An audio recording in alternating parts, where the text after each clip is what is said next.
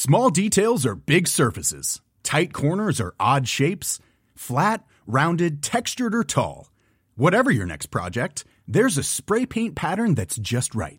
Because Rust new Custom Spray 5 in 1 gives you control with five different spray patterns.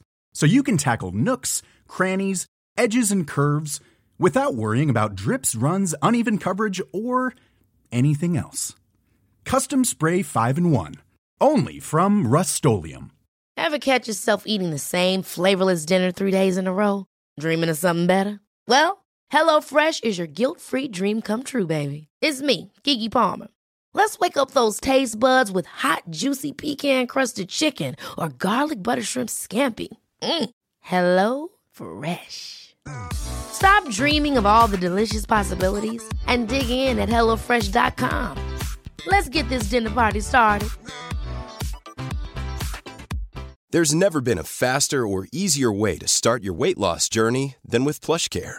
PlushCare accepts most insurance plans and gives you online access to board-certified physicians who can prescribe FDA-approved weight loss medications like Wegovy and Zepbound for those who qualify. Take charge of your health and speak with a board-certified physician about a weight loss plan that's right for you. Get started today at plushcare.com slash weight loss. That's plushcare.com slash weight loss. plushcare.com slash weight loss. Hello, listeners. This is Anusha Battersby of the Magnus Protocol, letting you know about the latest Rusty Quill original podcast on Neon Inkwell, The Pit Below Paradise. The Pit Below Paradise is a US coming of age tale set years in the future, in the ruins of a burnt world. Small communities struggle in the ashes, and in Paradise Village, Dorian is set to sacrifice himself for the hope of a better tomorrow. At least, that's what he thought. But when the date of prophecy is pulled into question, Dorian's whole world is turned on its side. Forced to attend college to keep up appearances, Dorian meets Will, a former gravedigger with no reason to suspect his vibrant new roommate might soon be facing death, and Ruth, a returned runaway trying to make peace with the past. As Dory only just starts to learn about herself, she is forced to choose whether she still believes everything she was told growing up, or whether she wants to place her trust in a wider, more daunting world that she's only just come to know. The Pit Below Paradise is available now on Neon Inkwell, our ongoing home for full cast fiction podcasts written by creators from all around the world. Just search Neon Inkwell wherever you get your podcasts. Hi everyone, Ben here. I'd just like to take a moment to thank some of our patrons Joshua Wilson, Rhiannon Knol, Cynthia J. Steward, Morgan, Julian Plumadore, Zenia McAllister, Chris Schneidmiller, Ryan Frazier, Dan Pratt, Shaun. Thank you all. We really appreciate your support. If you'd like to join them, go to www.patreon.com forward slash rustyquill and take a look at our rewards.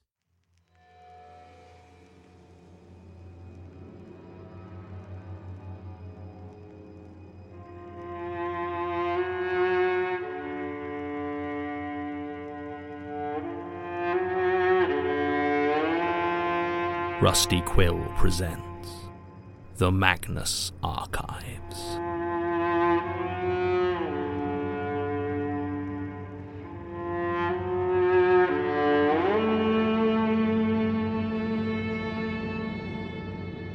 Episode 94 Dead Woman Walking.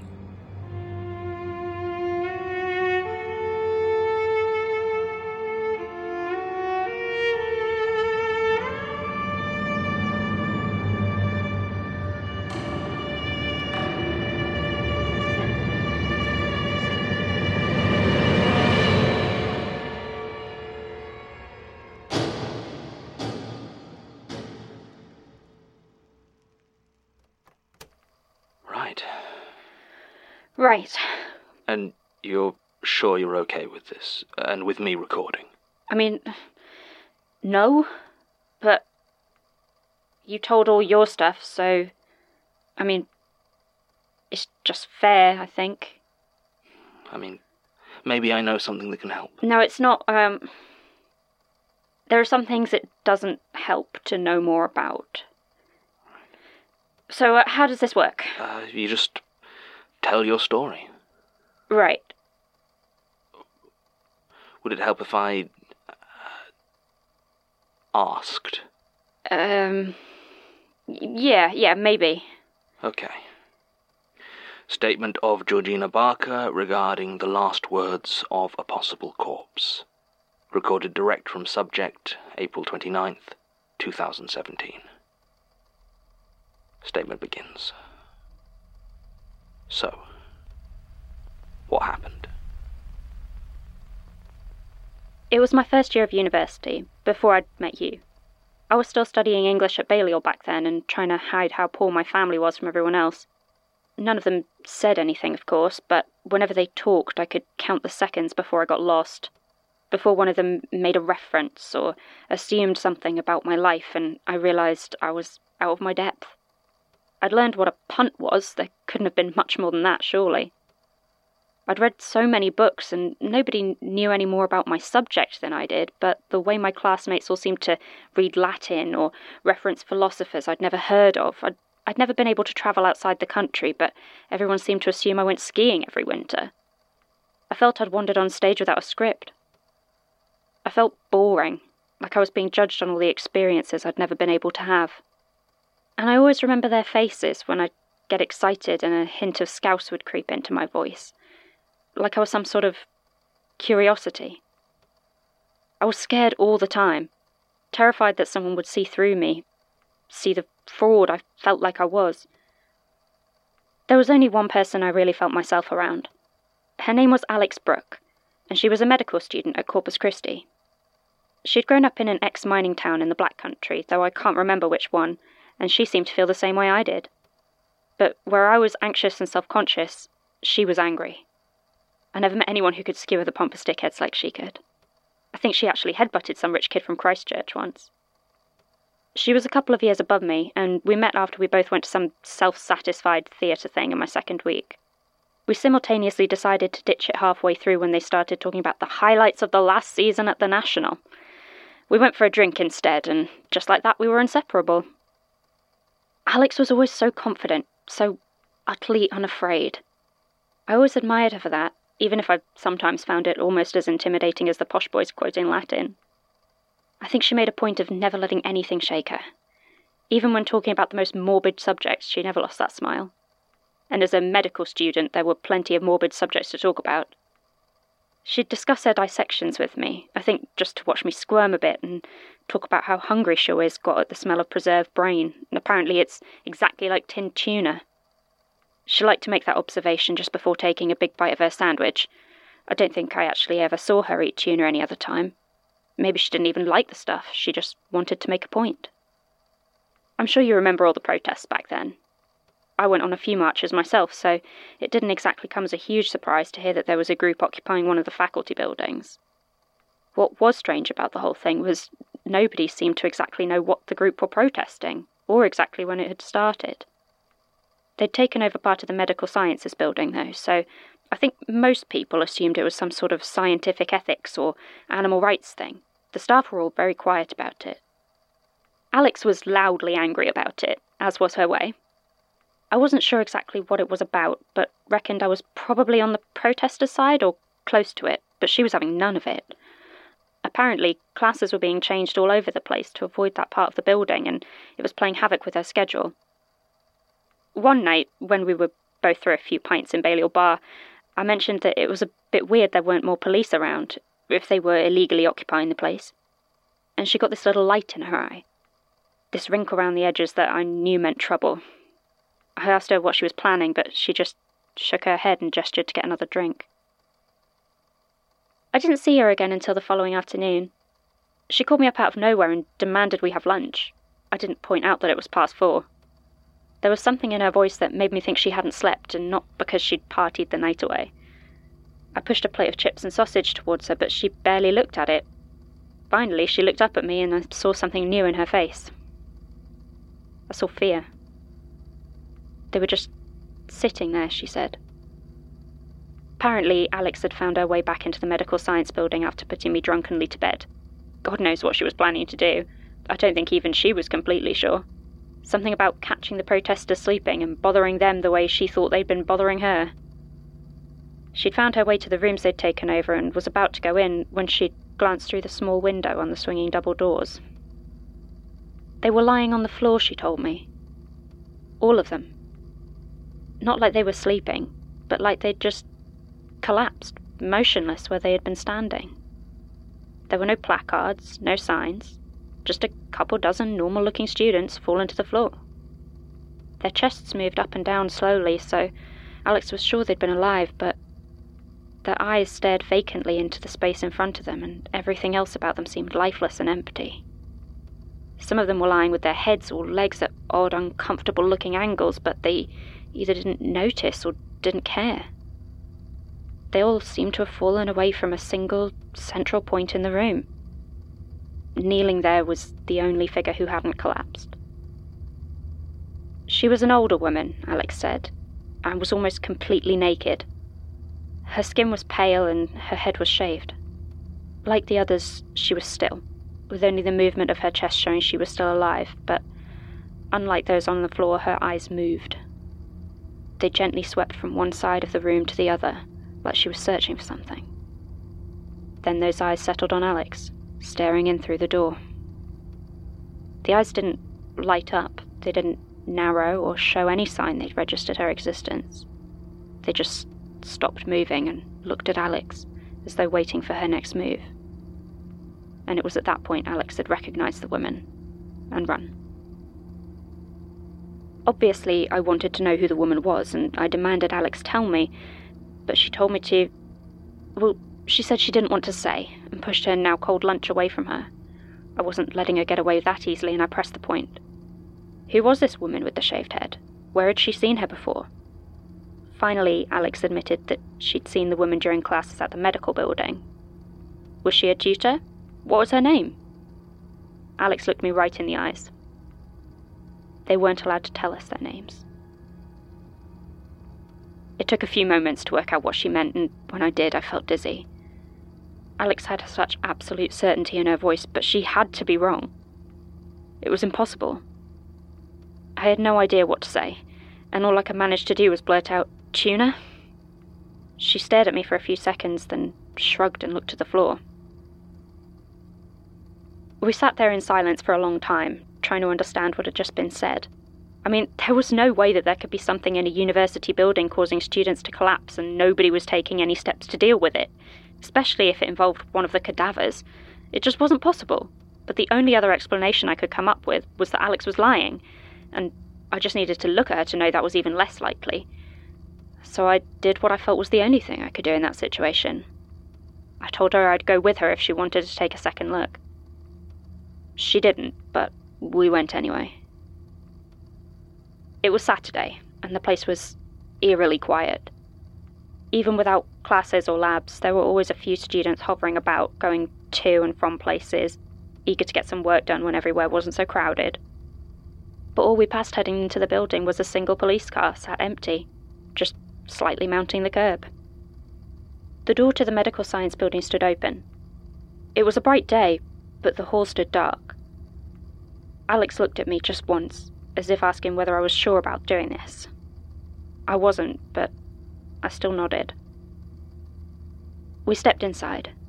The building was cool and quiet, with just the faint drone of the air conditioning in the background. I'd never actually been inside before, but Alex's steps were confident in their direction, even if she wasn't confident in her purpose. Finally, she pushed open a pair of doors to one of the teaching rooms, and I saw the scene she'd described. There were the students, lying on the floor. But not just students. I saw faculty and even a policeman slumped there like the others. What Alex hadn't mentioned was how grey they all seemed. Not in the sense they were sickly, but like they'd had the colour simply drained away from them and knelt in the middle was the woman. Her skin seemed grey as well, but in her it was clearly the colour of death. It didn't matter that her ribs rose and fell like she was breathing. Even if Alex hadn't told me before, there would have been no doubt in my mind what she was. Her eyes settled on us with that same disinterested stare. No one moved. Not us, not the corpse, and not the bodies on the floor. There was nothing but the sound of breathing, and maybe the faintest whimpering cry from somewhere among the fallen. Then, very slowly, without any sense of urgency, the dead woman began to stand up. I remember what it was like only vaguely. Like trying to describe a dream long after you've woken up from it. As the woman got closer, I could see something in Alex tighten, wind so taut that it finally snapped. She lunged forward, grabbed the corpse by its shoulders, and began to scream into its face. What did it want? What had it done? Demanding answers. The dead woman with the shaved head ignored her grip, leaned close to her neck, and opened her mouth.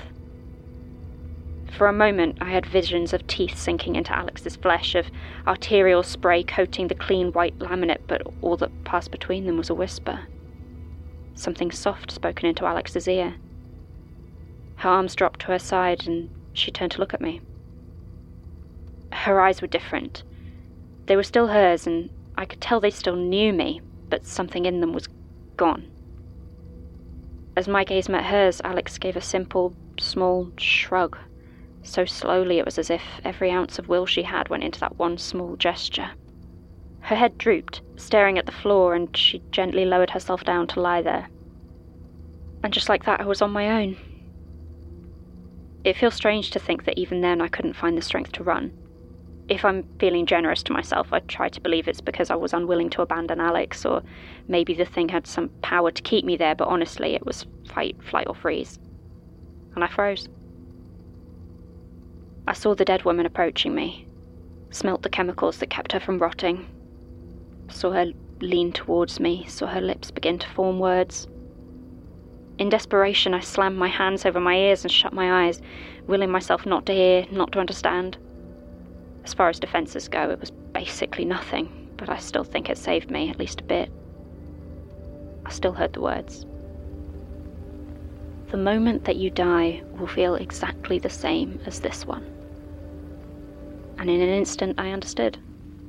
There's no difference between the present and the future, no other me that will suffer the indignity of death while I live on.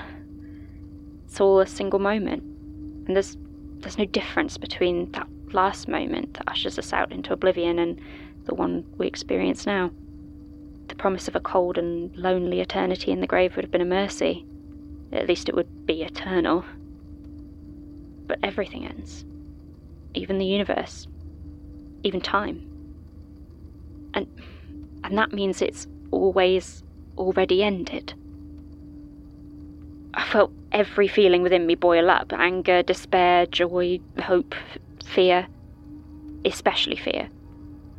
They overwhelmed me and burned up with the monumental realization of the scale we existed on.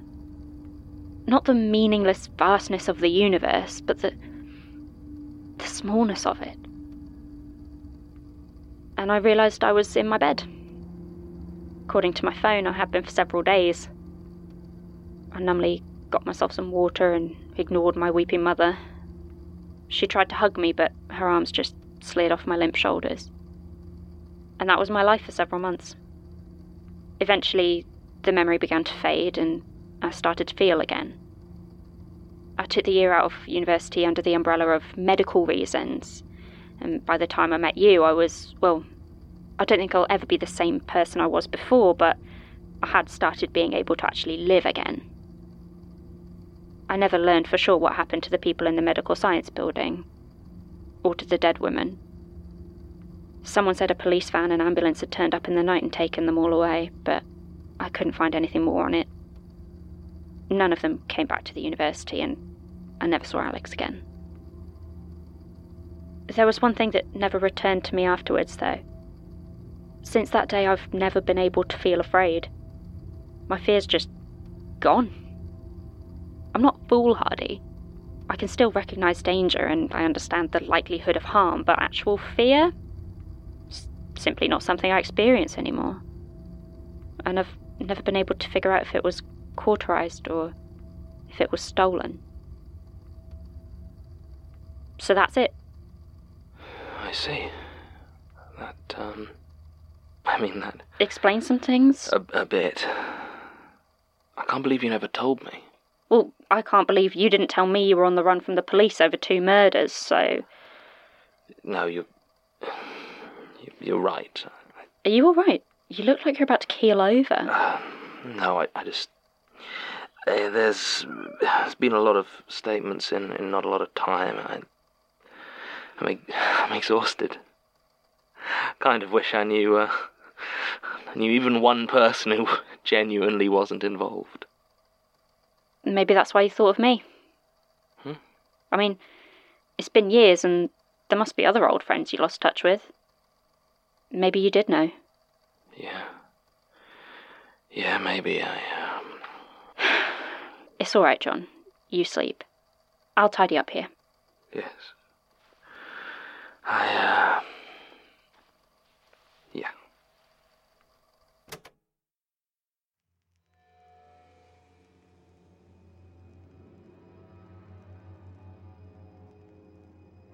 The Magnus Archives is a podcast distributed by Rusty Quill and licensed under a Creative Commons Attribution Non Commercial Share Alike 4.0 International License.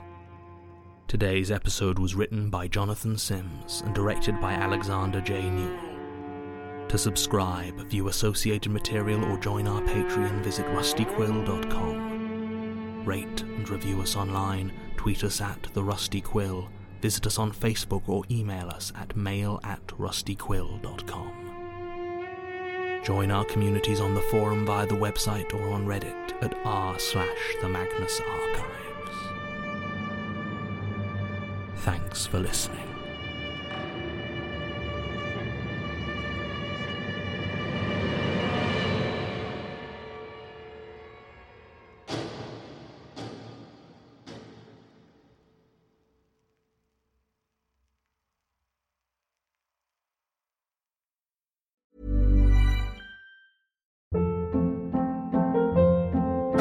Hold up. What was that? Boring. No flavor. That was as bad as those leftovers you ate all week. Keke Palmer here, and it's time to say hello to something fresh and guilt-free. Hello Fresh. Jazz up dinner with pecan-crusted chicken or garlic butter shrimp scampi. Now that's music to my mouth. Hello Fresh. Let's get this dinner party started. Discover all the delicious possibilities at hellofresh.com.